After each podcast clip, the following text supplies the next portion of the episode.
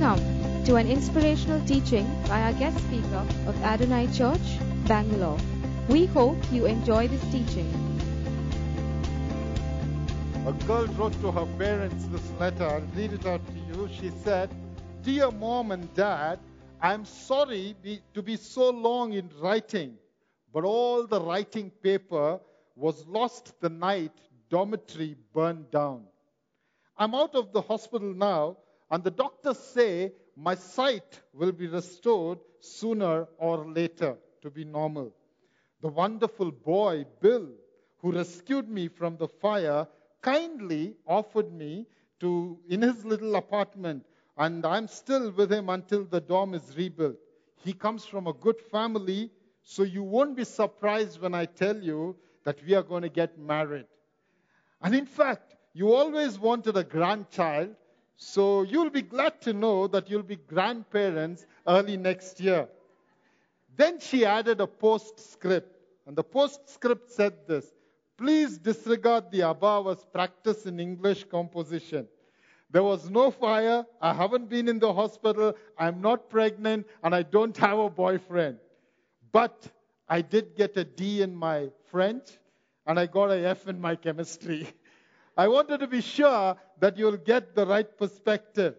And uh, this morning, I want to be sure that we get the right perspective of what God is like. I liked what the worship leader read. God is not a one dimensional God. Our God is a God who works in different ways. We cannot put him in a box. You know, in my 25 years plus of being in the Lord and working with a lot of interdenominational organized opinions, and very often their belief system and my belief system may not match. We agree to disagree on a lot of things, and this is how it has been. But it's quite interesting how people, when you relate with them, hold on to one particular view of how God works. You know, you know the miracle of how Jesus healed the blind, right? Did he use one method? He did not. So some people will tell you there are people who argue and say if Jesus has to heal the blind, he will have to speak and the blind will be healed. Some others will say, no, Jesus has to touch the eyes and then only he'll be healed. And some people will say, Jesus has to spit on the ground and with his nice saliva mix the mud, put it on the eyes, and then only be healed. So, as a result of these three, three different opinions, you will have three different denominations that come up. The first one will be called as the Speakites, because Jesus is to speak and heal. And the second will be called as the Touchites because Jesus is to touch. And the final one will be called as the Mudites because you need the mud to heal. You know, different perspectives. So this morning I want to share about the profound ways of God. I was studying the life of Moses in my personal Bible study. And you know, it's amazing when you elevate yourself a little high and you look at Moses' life, or you look at the Bible, or you look at a book of the Bible, the perspectives that you get is so different from just reading 10 verses in a day and saying Amen. It's very different when you begin to study. And when I began to study Moses' life, I began to understand the different ways in which God works and how different it is for each time that God intervened in the lives of his children, it was very different. So, this brings me to my first point where I want to share the paradox of God's ways. The paradox of God's ways. You know, in fact, that nice looking title, Profound Ways in Which God Works, you know, I wanted to put illogical ways in which God works. Because very often, when God works, it's illogical, it's not logical, it's not fair sometimes. How can He bless a sinner? How can he love somebody who's unlovable? How can he forgive a prostitute who is caught? It's illogical. And that's the way God works, my friend. And if you are seated here saying, I don't know why I am here, I don't know what brought me here, I don't know what's the purpose of my life, here I want to tell you that God is working in illogical ways, profound ways, paradoxical ways in your life. First of all, I want to tell you here, if you see, read Moses' life, you will find that Moses, first of all, in Exodus chapter 1, verse 22 says, and he was supposed to be thrown into the river. You know, I'll just give you the context. Joseph went into Egypt sold as a slave. And he, through several incidents and things that God orchestrated, he became the prime minister of the nation. And when he became the prime minister, he brought all his brothers and father and the whole family, 70 of them, the Bible says, were brought into the land of Egypt. And this 70, over 430 plus years, grew into 2 million and more. Mine, you call it growth. they grew into 2 million and more. Some theologians say 4 million, some theologians say 2. Let's say whatever the number correctly is, there were a lot of people. To a point that the king of Egypt, who's called as the Pharaoh, he really got threatened because of the Israelites. He brought them under slavery as a result. He said, These people may join along with my enemies. So he brought them under slavery. And he announced saying that all the boys who are born should be thrown into the river Nile. Wow, how heartless that is. Thrown into the river Nile. And that's the time when Moses is born. This sort of gives you the context. This sort of gives you the background in which we are looking at Moses. He is here in a time when children are to be killed. He's a here in a time when there's a decree from the king to say children have to be killed. And in that moment, his mother hides him for three months and he's supposed to be thrown into the river Nile. That's the natural. If you had, if the mother had to obey the law of the land, if the mother had to obey the king, she had to put him in Nile. And Moses today, you and me will not be studying about. There were thousands of other children who were thrown into the river Nile, whose names are not recorded. We do not know their name. But here is one Moses whom, whose mother trusted in the supernatural. And we find instead of being thrown in River Nile, she puts him in a nice papyrus basket.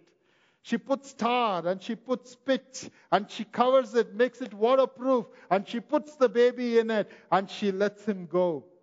Instead of dying, now he is floating. And isn't that the way God works in our lives? When, when we are supposed to be drowning, when we are supposed to be a nobody, when we are supposed to be a nameless creature, God has picked us up and He has called us by our name. God has given Moses a new destiny now. He's floating towards a new destiny. He's floating towards a new future. And that's amazingly how God works. Our God is not a God who just goes by the natural. Our God is a supernatural God. Amen? Amen. He's a supernatural God. That gets us to the next point where we find the paradox of God's ways. Okay, he was abandoned by his mother. At one moment, she abandoned him. The word abandon, my wife was disagreeing with me. She said she didn't abandon. I said abandon or not. It was rhyming, so I got abandoned. And then he was brought up by his own mother. At one point, she let go. At the other point, she's taking care of him. You read this verse, it's amazing. Then his sister asked Pharaoh's daughter, Shall I go and get one of the Hebrew women to nurse the baby for you? Yes, go, she answered. So the girl went and got the baby's mother. Pharaoh's daughter said to her, Take this baby, nurse him for me, and I will pay you. How many mothers get here paid for the child that you take care, your own child? Do you get paid for taking care of your own child? And here Moses' mother see the supernatural. She let go thinking, Am I going to see this boy at all? Is he going to die? I don't know what's going to happen next to him. But the next moment, she's nursing him. Not enough that she is nursing him, she's getting paid for nursing the baby. Isn't it amazing how God works? I mean, we have to make a choice to see whether we live in the natural or we live in the supernatural. You know, when I think about it, I, I, I, I mean, how many of you mothers here? How many of you mothers here? Okay? I know you may not have, some, most of you may not have a three, three months old or three years old baby. Some of you may have grandchildren who are three months old or even bigger. You know, what, what a heart of a mother. How hard she'd have found it to let go of this child. Would you let go of your child? At least say no. You know, the Indian yes and no, we cannot make out. You know, yeah, yes. you know, it's so hard. She let go of him. I don't know what it meant for her to let go. But the next moment, she's taking care. My friend, the kingdom principle is very different, isn't it? Jesus says when you lose is when you get. It's very different from the way the world teaches us. When we trust the Lord and when we let go of the things that we are holding on to, God brings it back to us so amazingly. Not only that you have to take care of your baby, but somebody else is paying for it now. Isn't it amazing how God works? Let's move on. The next one we find is he's abandoned as a son of a slave.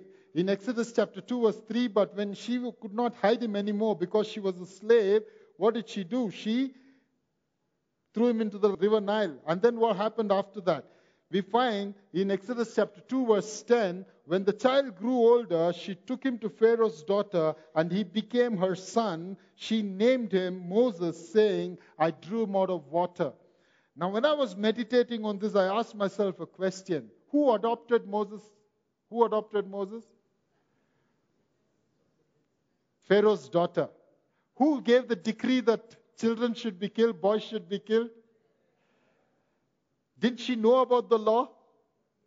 She knew about the law. She knew everything, but yet, God's sovereignty, that God allowed her to adopt him. And instead of growing Moses as a child, he grew up as a prince.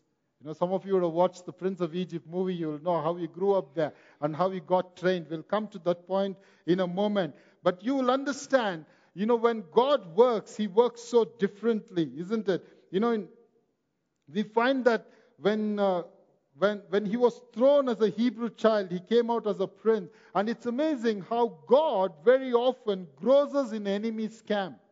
There was a lady who was praying and she was a very faithful, prayerful lady in the neighborhood. So there was one particular man who hated God, and he would keep mocking her for praying.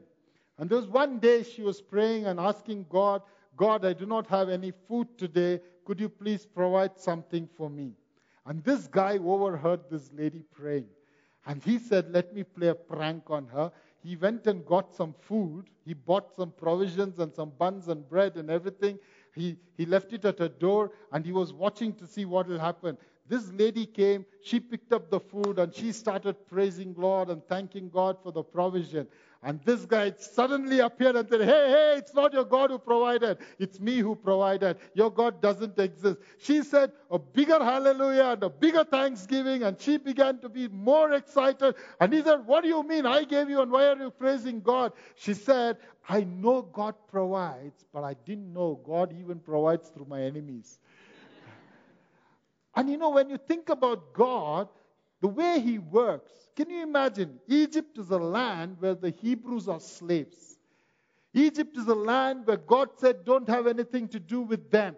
But yet, God takes Joseph God takes that Moses, he grows them under the very breath of Pharaoh, under the very breath of the one who wanted to destroy Israel, under the very breath of the person who wanted to kill Moses and hundred other babies. He grows him there and has Pharaoh invests into him as if he's his grandchild and grows him up. Isn't it amazing how God works?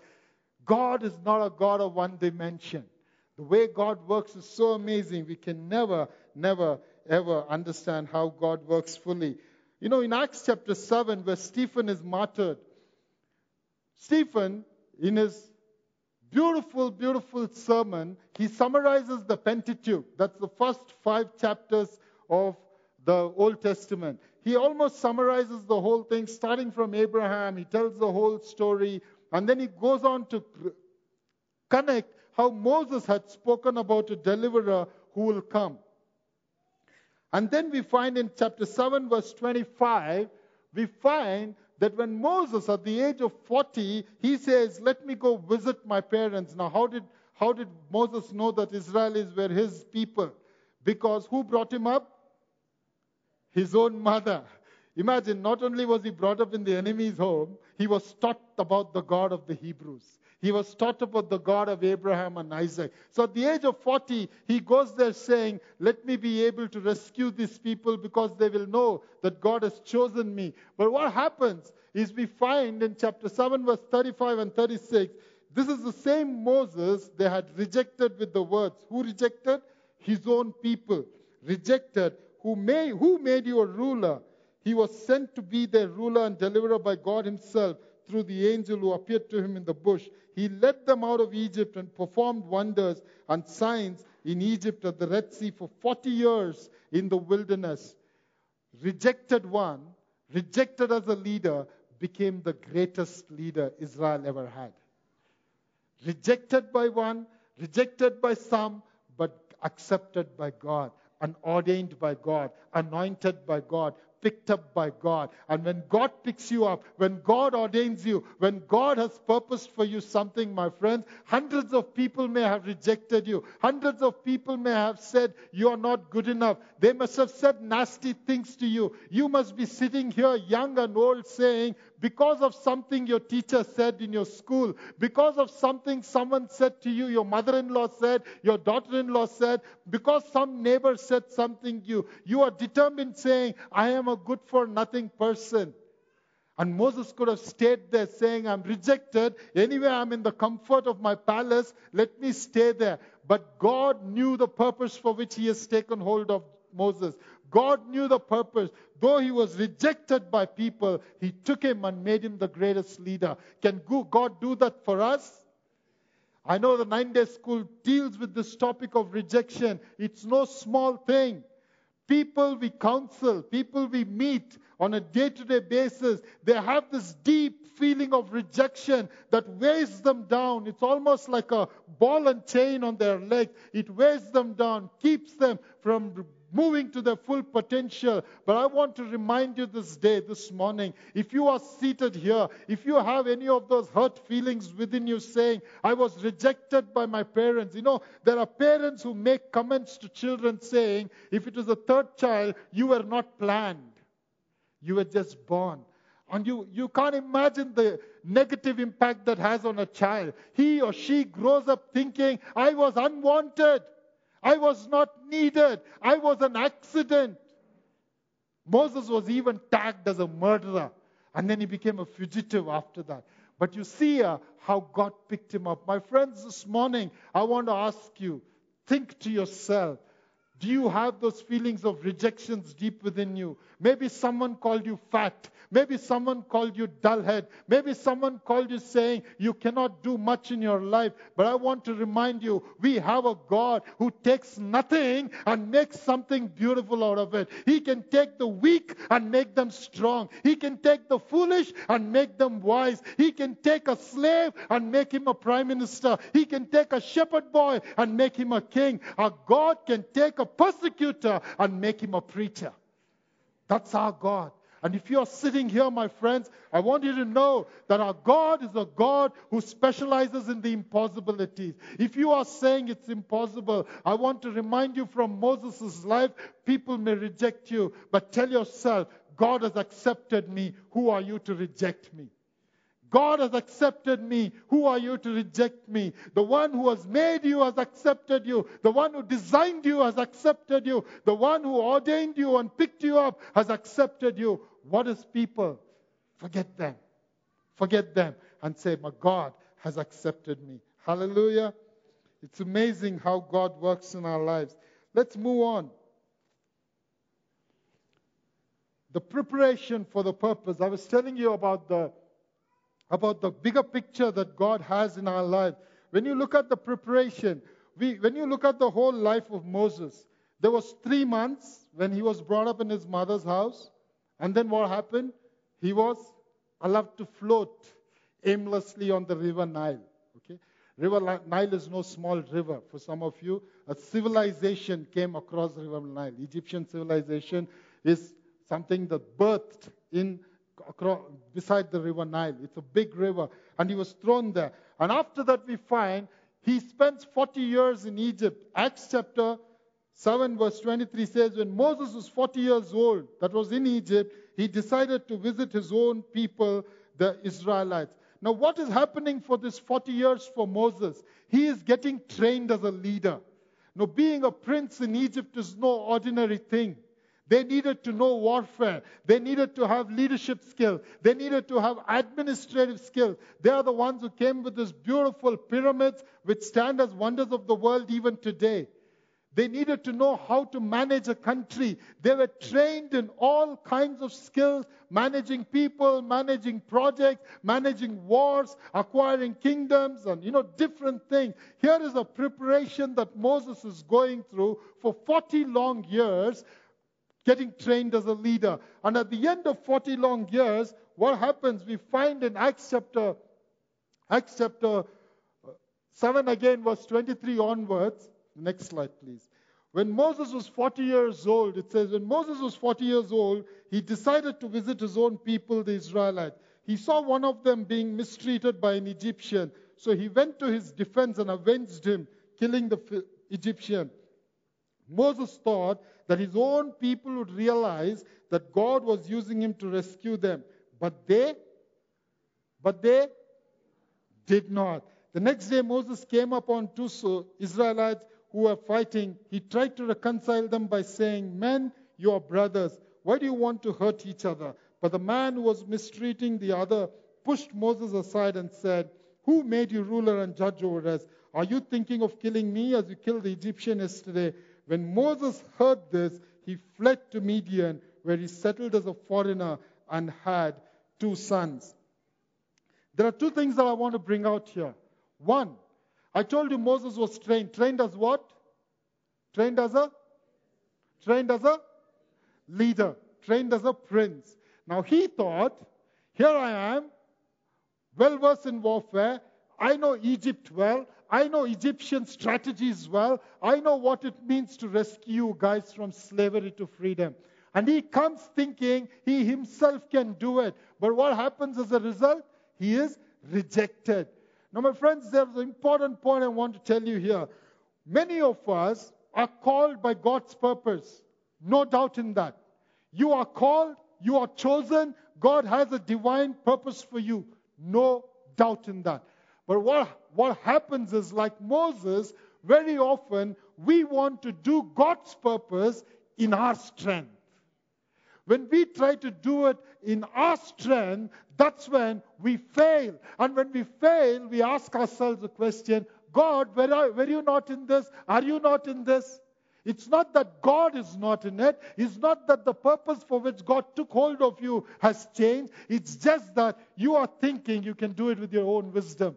You are thinking, I know the strategies, I know the plans, I know the schemes of the Egyptians, I know the warfare, I can train you guys, I can do it. But bad news and good news is you cannot do it with your own strength.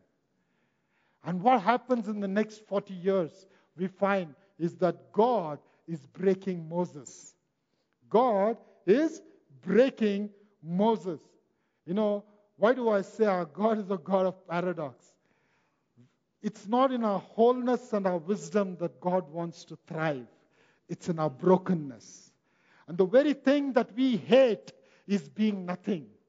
All of us want to show we want to drive the best cars.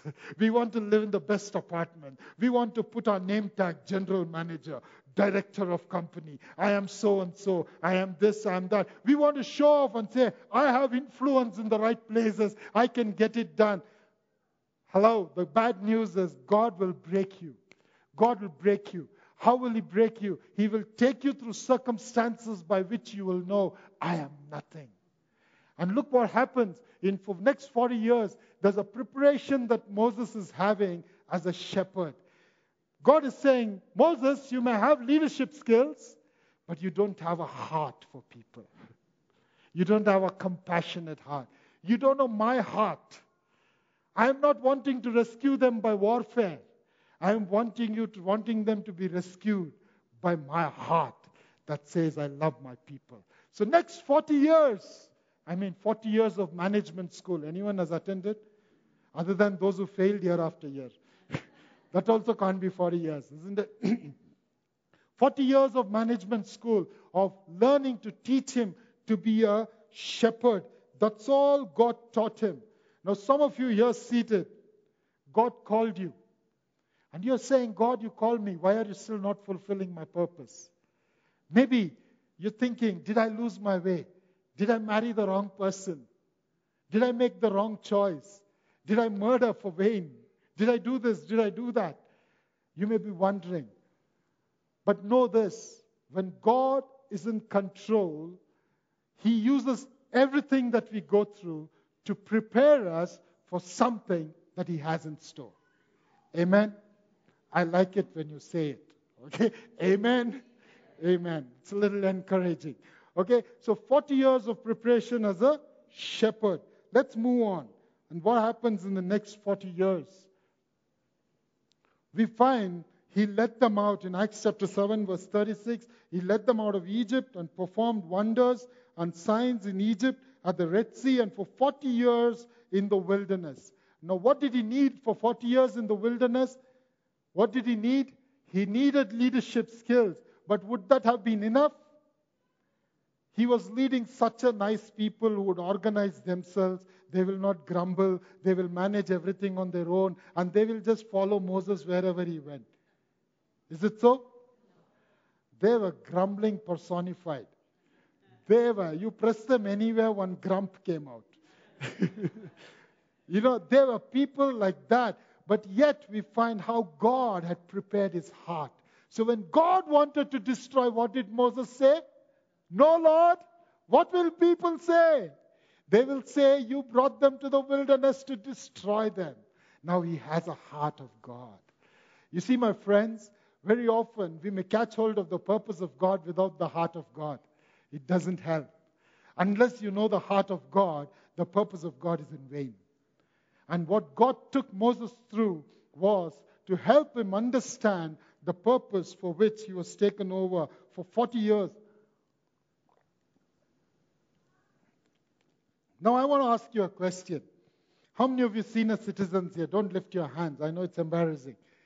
Senior citizens, if God comes to you today at the age of 80 or 60 or 40, I mean, whatever age you are in, and tells you, make a career change. Make a career change. At the age of 80, Lord, who will give me a job? You're putting me at a crossroad at the age of 80. He had to make a change. And that change now God said, My friend, I have picked you up now. Now you're prepared. Now you can move on. It doesn't matter what our age is to fulfill God's purpose, isn't it? It doesn't matter whether you're young or whether you're old. I always tell myself, I will be like Caleb. At the age of 80, I will say, Give me that mountain and I will take it because I have tasted the Lord and I have seen it's not the strong that He uses, it's the weak He picks. It's not the wise that He uses, it's the foolish He picks. And if He can use the foolish, I can be a fool now, I can be a fool then. I can be weak now, I can be weak then. But yet I know the strength of God, the wisdom of God will flow through me and He will use me to capture mountains.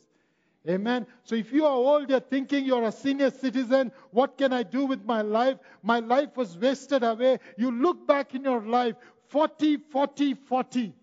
Your life may be 7, 7, 7. It may be 12, 12, 12. God has taken you from one phase of life to another phase of life to another phase of life to bring you to the purpose. He has prepared you for 80 years, 60 years, 40 years, 30 years, 20 years, whatever the number of years, He has prepared you so that you can come to the point of fulfilling God's purpose. So when you are here, God has already prepared you or He is preparing you. So don't lose heart. Don't lose heart. Say, God, I still can be used, Lord. In your hand, I'm still mighty. Amen. And that's how our God is.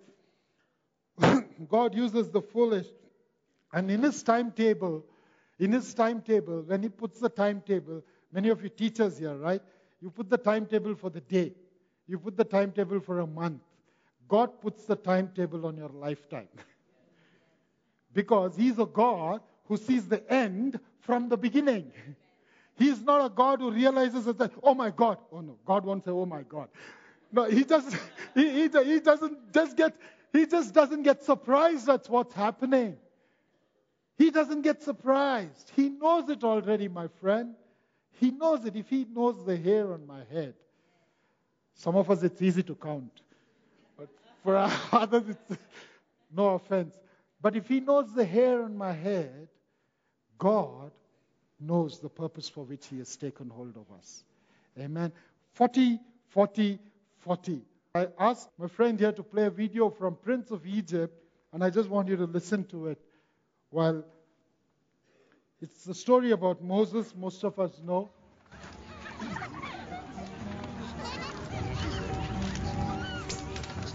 Sit with me. Ah.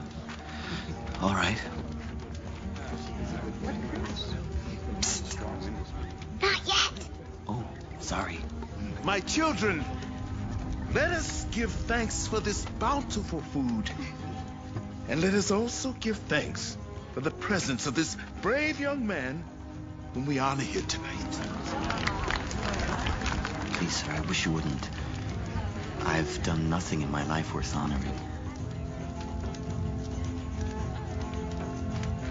First, you rescue Zipporah from Egypt. Then you defend my younger daughters from brigands. You think that is nothing? It seems you do not know what is worthy of honor. A single thread in a tapestry, though its color brightly shine, can never see its purpose in the pattern of the grand design. And the stone that sits on the very top of the mountain's mighty face, does it think it's more important than the stones that form the base? So how can you see what your life is worth, or where your value lies? You can never see through the eyes of man. You must look at your life. Look at your life through heaven's eyes.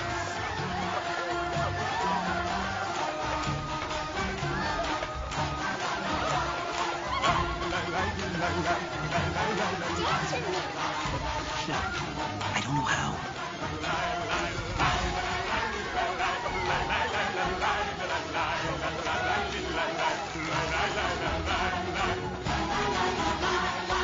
Of gold in the desert sand is less than a cool, fresh spring.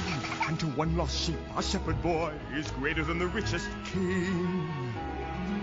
If a man lose everything he owns, has he truly lost his worth?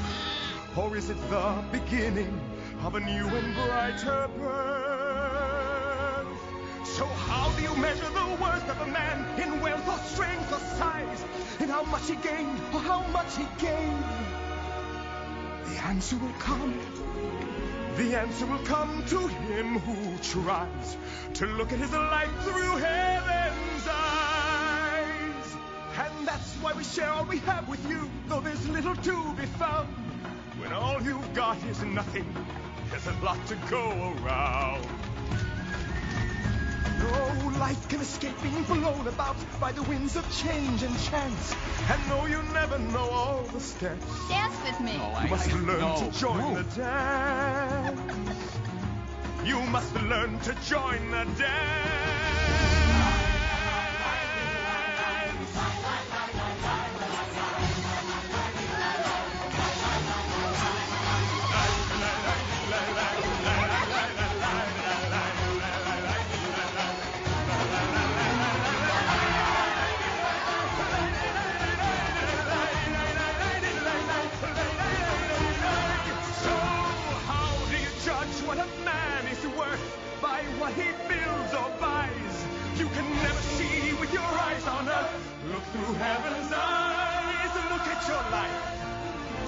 At your life.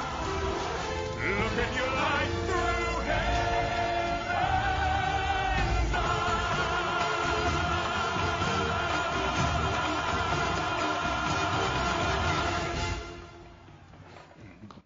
So, how do you look at your own life? you know, I want to share with you the next point on perception versus reality. You know, there are two things here. I don't want you to get confused. On one hand, I spoke about brokenness. On the other hand, I'm talking to you about looking at yourself from heaven's eyes to know who you are. When Moses, at 40 years of age, thought he can make it, but at the age of 80, when God called him, what did Moses do? He gave excuses. I can't. I can't speak. I can't do this. I can't do that. So, what is it? In Exodus chapter 4, verse 10, we find where Moses says, Moses said to the Lord, Pardon your servant, Lord. I have never been eloquent, neither in the past, nor since you have spoken to your servant. I am slow of speech and tongue. This is a perception Moses carries about himself. But you read Acts chapter 7 and you read verse 22, and you see what the Bible says about Moses. Moses was educated in all the wisdom of Egyptians and was powerful in speech. Powerful. Moses knew that. That's why he's telling God, buying insurance beforehand. Neither in the past, neither before that, neither now. I cannot do it. There are two elements here. One is to see how God sees us. He knows it because, see, if I buy an Apple phone, which is the latest, S6, if I'm just a purchaser and user of the phone, I may hardly use 25% of its features. Correct? We hardly use. We buy smartphones that make us dumb. but yet, we're not smart enough to discover all the features. But the, does the designer know it? Does the designer of Apple phone know what the features are? Does he know what, he, what it can do? Does he know these beautiful features which can measure your heart rate, which can tell your BP? The next time it will be after you speak on the phone and you put it down. If you've spoken to your wife, you'll say BP 180 by 20, 120. it's gone up. That's how the phones will come. But what am I trying to drive home the point here? God who designed us knows the talents and the gifts He's put within us. Just because it's not unearthed now, it doesn't mean it's not there. It's there. It's not unearthed as yet. And God is saying, Moses, I know you.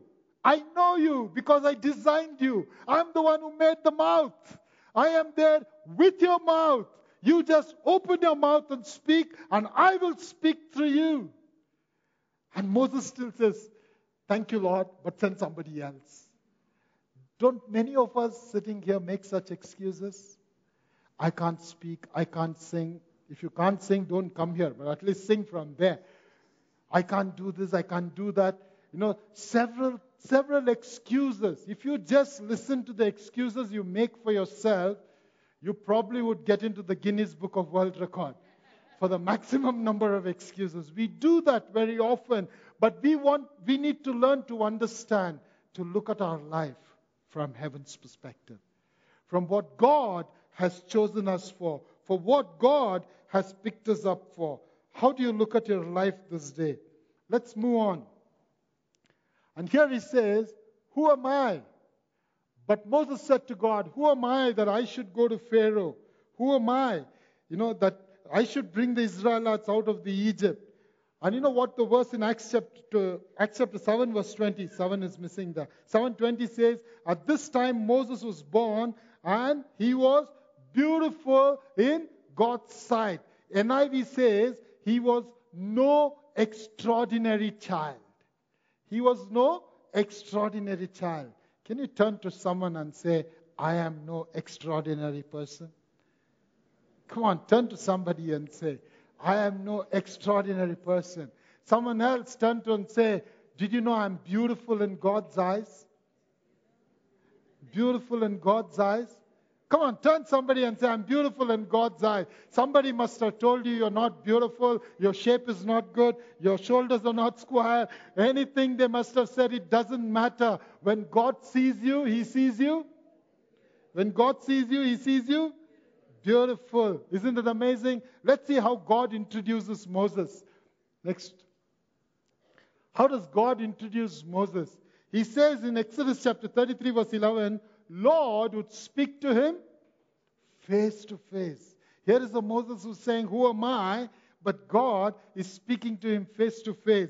And we also see an incident that happens in Numbers chapter 12 where Miriam and Aaron rebel against Moses. They say, Who are you? As if God can speak only through you. God can speak through us also. We can also prophesy. We can also do this and do that. They complain. And this is how God intervenes there. Moses doesn't ask. What's amazing is Moses doesn't go to God and say, God, take care of my sister and brother. God, who knows Moses, intervenes, and this is what God is saying from verse 6. He said, Listen to my words. When there is a prophet among you, I, the Lord, reveal myself to them in visions. I speak to them in dreams. But this is not true of my servant Moses. He is faithful in all his house. With him I speak face to face, clearly and not in riddles. He sees the form of the Lord. Until then, Israelites didn't know somebody could see God. Somebody could see the glory of God. But when God is introducing Moses, he is saying, Here is my servant, to whom I don't speak in riddles. I speak to him face to face. I speak to him face to face. If God has to introduce us, I wonder how that will be. if God has to come and say, Here is Philip, I wonder how that will be. Will he introduce me as a good drummer, a great preacher? I'd rather be introduced as a person to whom God speaks face to face. I don't want him to introduce by my designation. I don't want him to introduce by the number of cars I own. I don't want him to introduce by the number of houses and flats I own. I want him to introduce me as a man to whom God speaks face to face and the man who has seen the form of the Lord. You know, many of us have friends, don't we? And these days we have Facebook friends whose face we may not know. Very often I get a Facebook request and I have a light version in my mobile. I can't see the picture. So I don't know whether to accept or confirm or not to confirm. And we boast of having many friends, thousand friends on Facebook, 20,000 people following me on Twitter, 3,000 connections in LinkedIn. You have everything. But do you have God as your friend? And does God say you are his friend? And does God able to say, I speak to him face to face? Even before you log into your Facebook in the morning, go show your face to the Lord and seek his face so that he is able to speak to you face to face and you are able to hear him, not in riddles, but with clarity, and you will be able to know what God wants you to be. And then your perception will change and the reality will dawn to say, I will walk with the air, not because of pride, because I know who I am in Christ Jesus. Amen. Amen. You know, when, when I talk about perception and reality, don't get me wrong. I am talking about brokenness. But in my brokenness, I am saying I realize who I am and what God can make me to be. You know, in MG Road, I pass through that road every day for my work. I have to go to Electronic City. For last 27 years, I've been passing through that road. I've seen policemen who are very lean standing there, and policemen whom you know who have a global figure. Okay.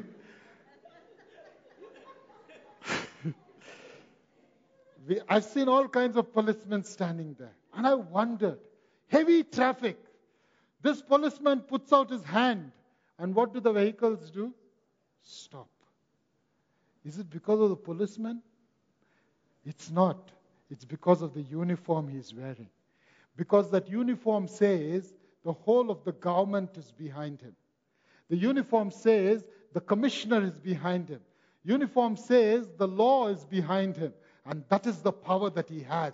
It's not he himself, but the power that's behind him. When I'm talking about ex- uh, experiencing the reality of who you are, I'm not talking about our own self. We are a broken people, yes, and God expects us to be nothing so that the more empty we are, the more of Him He can fill into us.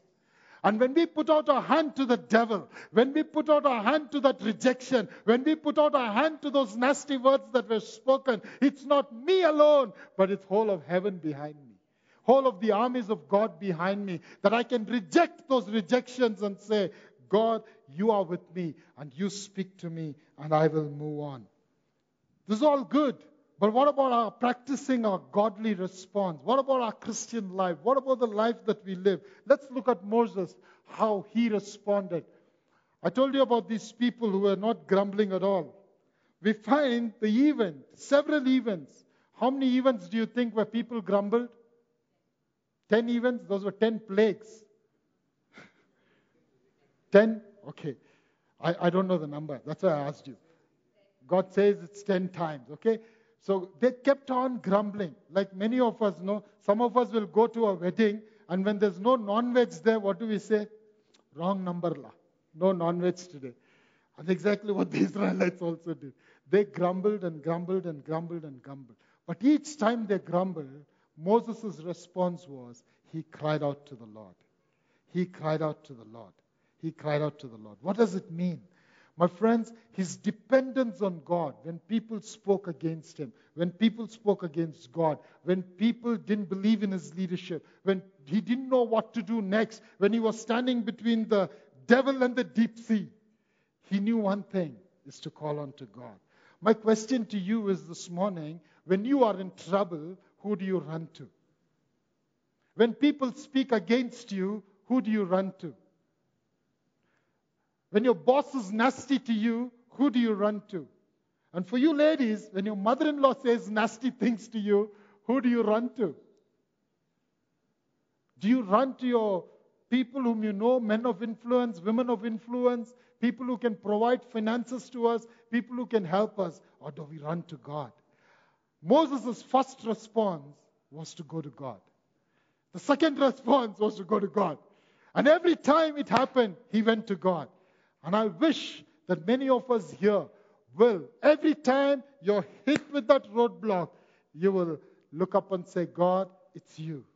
It's you. And I'm coming to you. And help me out. And God, we see, did mighty miracles. You know, when there was grumbling, he did this. What do you do when there's jealousy? Numbers chapter 12, verse 1. Numbers chapter 12, verse 1. Miriam and Aaron began to talk against Moses because of his Cushite wife, for he had married a Cushite. Numbers 12, 13. So Moses cried out to the Lord, Please heal her. You know, when Miriam spoke against Moses, God punished her. If you and me were there, you deserve it. See, God is on my side. God is punishing you. We will say it with pride, but not so with Moses. Moses said, God, would you heal her? Would you heal her? He is living what Jesus preached on the Sermon on the Mount love your enemies, do good to those who hate you. Moses is already living it in the Old Testament, praying for those who hurt him. You know, very often it's easy to take words that are against us from strangers. But when your own brother and sister speak, does it hurt? It hurts more. It hurts more. And that's when our maturity comes, when we can go to the Lord and say, Here I am. And as leaders, as in people in the ministry, we find in Numbers chapter 11, verse 28 to 28 to 29, a young man ran and told Moses, Eldad and Medad are prophesying in the camp. Joshua, son of Nun, who had been Moses' aide since youth, spoke up and said, Moses, my Lord, stop them. Listen to Moses' response here very clearly. But Moses replied, Are you jealous for my sake? I wish that all Lord's people were prophets and that the Lord would put his spirit on them. Have you gone among Christians, Christian ministers very often? My church is growing, my organization is growing, but when somebody else is growing more than me, there is jealousy. And we even call it holy jealousy because we pray about it. But see, Moses' view was not self-centered view. Until now, there was no other person who prophesied in Israel. It was he who heard from God and he would come and tell the people. And now somebody else is prophesying. He is not threatened. He doesn't feel, oh, oh, my God, what will happen now? Others will also begin to speak. He says, I wish all of you would prophesy. Because it's not about me, it's about the kingdom. It's about the kingdom that God has called us for. Amen? All of you become very quiet. I'm wondering why. Amen? Let's move on. You know, so far I told you, in, in Exodus chapter 18, verse 13 to 26, you see this event where, where Moses is sitting from early morning till late night doing what? Judging people. Can you imagine two million plus people standing in long queues waiting? And he would just speak to them, judge them, you tell them you do this, you do this, everything. Jethro, his father in law, visits him. Now, is Jethro a Hebrew? Is Jethro a believer? We do not know of it, but we find he's a Midianite who comes and he says, Hey, Moses, what you're doing is not right. Now, Moses is a man who led the two million plus people out of Egypt into the wilderness and he's seen the miracles. He's seen the form of God. He hears God on a regular basis. He cries unto the Lord. He could have turned back to Jethro and said, Who are you? I will do what I want to do because I am a mighty leader. I'm a mighty one. Pride could have come in. But what does Moses do? You see what the word says? Moses listened to Jethro's advice and he changed his ways and he changed the way he does things. Why? Because he was humble to an extent that God, when he introduced him and says, he says, my servant who's like whom there's nobody who's humble. And that's what Moses was. You know, being able to take advice. Ask yourself a question. How many times have we not made statements of pride? Don't tell me how to tune this guitar. I've been tuning this for 25 years. I know this like the back of my hand. Don't tell me how to do this. Don't tell me how to do that because I've been doing this for many years. But let me ask you a question. When a younger person, now I've been working for close to 30 years now. I don't look that old, do I? okay? I've been working for close to 30 years, and there are freshers who join right out of MBA. Their age is less than my number of years of experience. okay? When they come, they sometimes tell me, Sir, I think if you do this, it'll be different. Why don't we try? Now, I can tell them, Hey, listen, I've been in this business long enough. I know how things work. That'll be my pride. But if I am able to listen to them, give them a listening ear and say, hey, come, let's listen to your idea. Let's see what happens. There are some bright ideas that come out. And God sometimes uses them to prosper me because He's put the wisdom in them. Amen. So don't let pride come in the way of your prosperity. Don't come, let the pride come in the way of your promotion.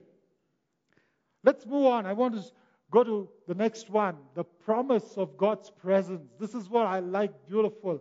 You know, in Exodus chapter 3, verse 11, which we've been looking very often, Moses said to God, Who am I that I should go to Pharaoh and bring the Israelites out of Egypt? What's the question? What's the question? Who am I? Who am I? Let's see the answer in the next verse. The next slide, please. Yeah. What does God say? God said, Is that the answer? Did God hear the question right? Did God hear the question right? Is God hard of hearing? He says, Who am I and you would think that God would say, Hey, Moses, from the time you were born, I kept you safe. I have ordained you. He will comfort him, motivate him, and tell him, This is what you are, Moses. You are a prince. You are a shepherd. You led people for so many years. This is what it is. God doesn't say that. What God is saying is, well, I am with you, Moses. It doesn't matter who you are. It doesn't matter what talents you have. It doesn't matter what strata of society you belong to. It doesn't matter whether you're poor, whether you're rich, whether you're educated, whether you're not educated, whether you have influence, whether you don't have influence. It doesn't matter. Why? Because I am with you. I am with you. What matters, my friend? I mean, I wish all of us every morning could say, like Moses, Moses learnt this. That's why when God said, I will not go ahead of you, he said, No, unless your glory will go ahead of me, I will not move from this place because he knew he is nothing, but God's presence makes him what he is. And I wish every day all of us would cry. This is my prayer every morning before I go to work, before I begin my day. I say, Lord, May your presence go ahead of me. What it is if, it, if I work on a secular job, doesn't matter. I still need the presence of God. Amen? I wish we could say, and when we have that assurance, we know that God can do. And you see in Deuteronomy chapter 31 and verse 8, what does Moses do? Tell Joshua, he's passing on the baton, and he is telling Joshua, God will be with you. He is not telling him, I have trained you. You have been with me. You have done this with me. You have fought wars in the wilderness. You have seen this. You have seen that. All that he's not telling. He's telling God will be with you. And Joshua chapter 1, when God calls Joshua and ordains him, what does God tell him? I will be with you like I was with Moses. What a thing.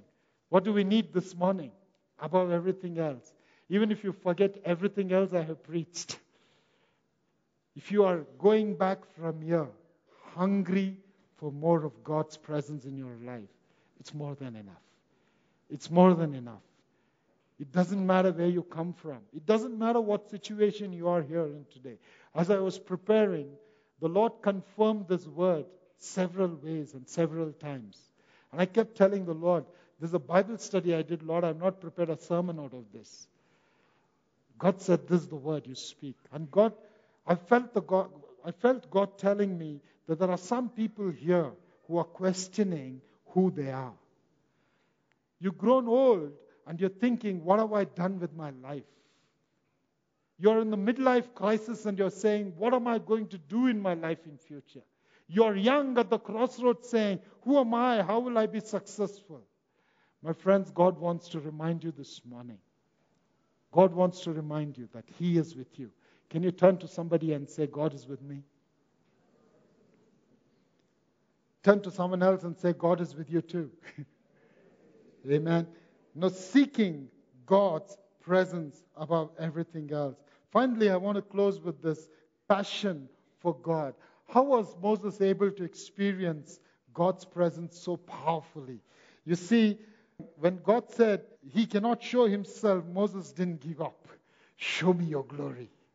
Show me your glory. The hunger. Some of us, you know, when we're growing in the Lord, we think we know it all. Ask yourself a question Do you walk with God like Noah walked or Enoch walked?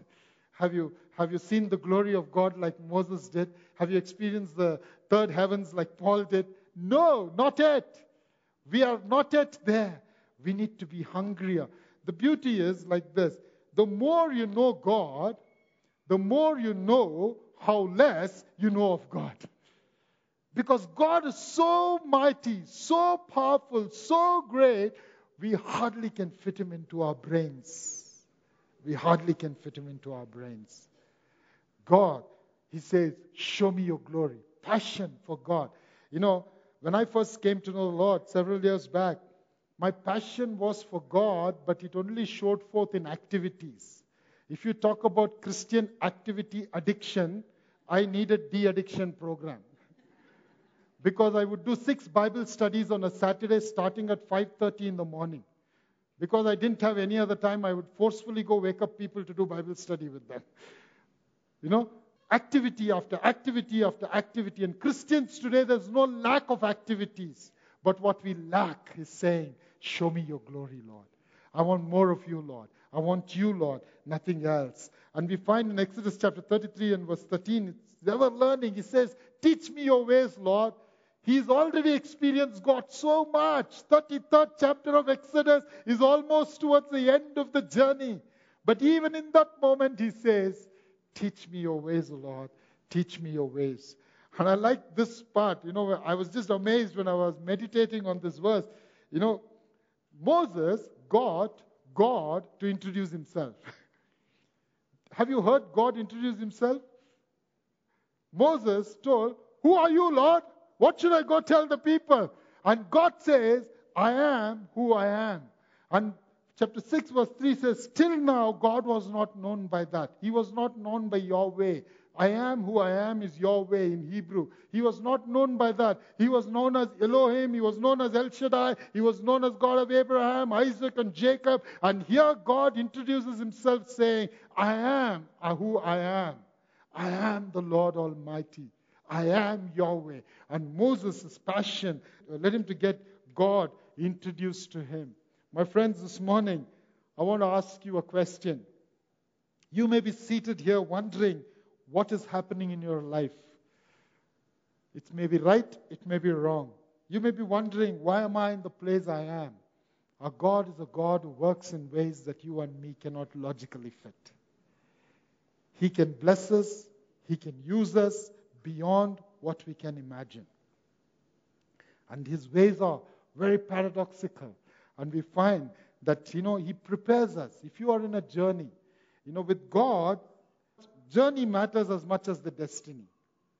Some of us, we want to be there. God, what do you want me to be? I'll be there. we want to be in a hurry there. But God says, there's a 40 years preparation, my son. There's a 80 years preparation, my son. There's a process that you need to go through, my daughter. And that process we don't want. We want the destiny. God is as much interested in our journey as much as our, in our reality. And perception versus reality, and practicing godly response, promise of God's presence, and passion for God. My friends, this morning I just want to leave this challenge with you. Would you get more hungry for God? And say, God, I want to see your glory.